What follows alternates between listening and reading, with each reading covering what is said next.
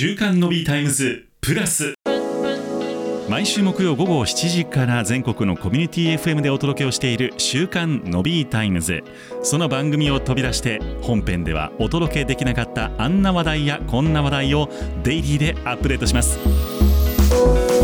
週刊の B タイムズプラス金曜日はあおぞら投信の柳谷会長を迎えてお届けをいたします。柳谷さんに聞いてみようプラスのコーナーです。今日もよろしくお願いいたします、はい、よろしくお願いします。えーと、昨日のオンエアでもちょっとお話をいたしました、はい、投資信託の考え方について、うん、まあ、投資の考え方についてなんですけれども、はい、えー、昨日最後はですね、えー、自分への投資も大事、うん、お金に働いてもらう分散投資も大事、はい、両方バランスを取りましょうというお話だったんですが。まあ、自分への投資はね、うん、集中すごい集中投資型なので、まあ、かなり、えー、分かるかなと、はい、概念は分かっていただけるかなと思うんですが、えー、一方で分散投資というやつなんですけれども、うん、どこまでの分散が必要なのかというところが ちょっと悩みどころかなと思っておりまして、例えば日経平均の、えー、に連動する投資信託に、えー、投資をするとするとまあ、それでも225銘柄にも分散できていると、そうですね、いろんな業界が入っている。まあ、あとはアメリカの SP500 とかだとこれも500銘柄に分散できている、えー、あるいはそのオールカントリーとか、えー、あるいはその、えー、先進国とか、うん、えー、っとこれからの、ねえー、っと新新興国といういろんな形の、まあ、投資信託、まあ、そして、えー、世界中の1万以上の銘柄に分散をされる青空投資の商品がい。くつかございますけれども、はい。はいそういった中でどこまでの分散が良いのか、うん、まあ、そのコストとのバランスとかって考えるとっていうのがなかなかわからないという方もいらっしゃってですね、ご相談もいただくんですが、その考え方を今日は教えていただければなと思っております。は いあのー、本当にね分散ってどこまでって、はい、なかなか、あのー、いろんな意見が当然ありますと、はい、で例えば日経平均で言えばあのおっしゃる通りで225って225銘柄、うん、じゃあそれが今後の成長がその225なのか、はい、今までの時点の、まあ、トップの銘柄というかね、はい、あの選ばれし銘柄なのかというと、うん、やはり今までの結果で選ばれてるんですよね。はい。でこの難しいのは投資というのは、はい、ただこれから将来に投資をと。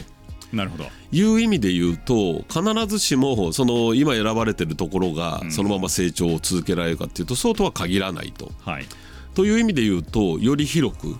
投資をすることが実はその今で言えば225というインデックスに指標に関して言えばそれよりもいい結果を生み出す可能性があると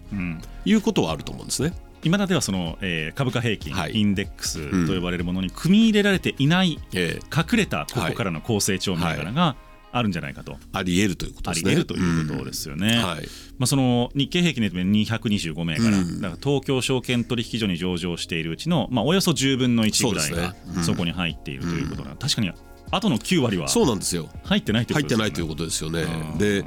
その特に今いろんな世の中がまああのものというかものづくりだけではないいろんなことを生み出しているといったようなところっていうのはやっぱり新しい企業も当然出てくる、はい、だからいろんなまあ投資っていうのは実は幅があって、そういうことも少し目を広げてみるということは大切かなと、だから例えば昨日もねお話に出たアメリカの半導体は IT はなんか、はい。あのいかにも一番トップのね、新聞のトップに出てくる、えっていうことはもうすでに世界中のみんながそれ見てるわけですよね。はい、っていうことはもうすでにその株価は、うん、おそらくそのみんなの目を引きつけすでにお金も引きつけてるでしょうと。いうことは覚えておいた方がいいということですね。じゃあ一定程度将来の成長ももう見込んだ織り込んだ価格に今すでになっている可能性があると。なっている可能性がありますよね当然ですけども、ね、だからあのそれに投資するのがいけないんではなくて、はい、あのやっぱり、えー、これも昨日申し上げた通りそうやって集中してしまうこと、うんもうこれからは半導体だこれからは IT だって自分で思うことはいいんだけども、はい、えそれ世界中の人も同じこと思ってますけど大丈夫ですかと。そうですね。いう問いかけは、ね、それはプロフェッショナルはもしかしたら皆さんよりももう少し早く気づくのが仕事だとしたらと、でまあ、みんなそんな競争してる中で、えー、市場というのは動いてますよねと、はい、だからあとまあ日本が今 GDP で世界で何位ですかそうすると1、2、1位でもなきゃもちろん2位でもなきゃそして3位でもないと。なくなりましたね。というね。はい。というようなこともでこれ日本がダメなのかっていうとでもちゃんと世界で4位だし、うんはい。ね、日本は日本で成長しようとしてる、ね、百何十カ国ある中の4位ですね。っていうね、だしじゃあ今で言えばですね多分あの問いかけにインドはどうですかって話が出るわけですよね。インドの話もよく聞きます。インドはどうですか、はい、だからインドっていうのはこれから成長するであろうとずっと言われてて、はい、で実際にまあ少しずついろんな改革が行われそれでもですよ、うん、まだまだあの州単位の非常に厳しい、えー、なんていうかこう境目がそうですね税制が。だからねいろんなことがあのまだまだ壁はありますと、はい、いうような中でただただ例えば IT の企業のトップにこれだけインドの人がなってるということ、だからそういう力がまた国内にも当然もたらされるプラス、そして人口で言えば中国を抜く。だからパワーがありますという意味で言うとインドの成長あるいはまあインドだけではないアジアの他の国の成長というのもやっぱり可能性としては十分にあるだろうと、はい、ただこれがまたじゃあインド株だけに集中して買うっていう選択肢がもちろんあるんですけども、でも先ほど申し上げたようにもうインドの株がね、どこかで成長するだろうと思ってる人のお金は、まあ、どんどん入ってるわけですよね。今現在進行形で入ってる。っていう現在進行形で、はい、ね、中国よりインドだってなると、うん、あのだからその気持ちとかっていうのはあの決していけないことではないんだけども、うん、またそこにも集中しないということが、はい、インドが含まれていていいわけで、うん、でもインドに勝負をかける必要はないと思うんですよね。週刊の B タイムズプラス柳谷さんに聞いてみようプラスお届けをしております。この後の後編は来週金曜日にお届けをいたします。ぜひご期待ください。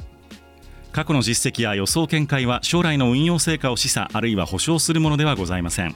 投資信託のお申し込みにあたっては投資信託説明書等をご確認いただきご自身でご判断ください。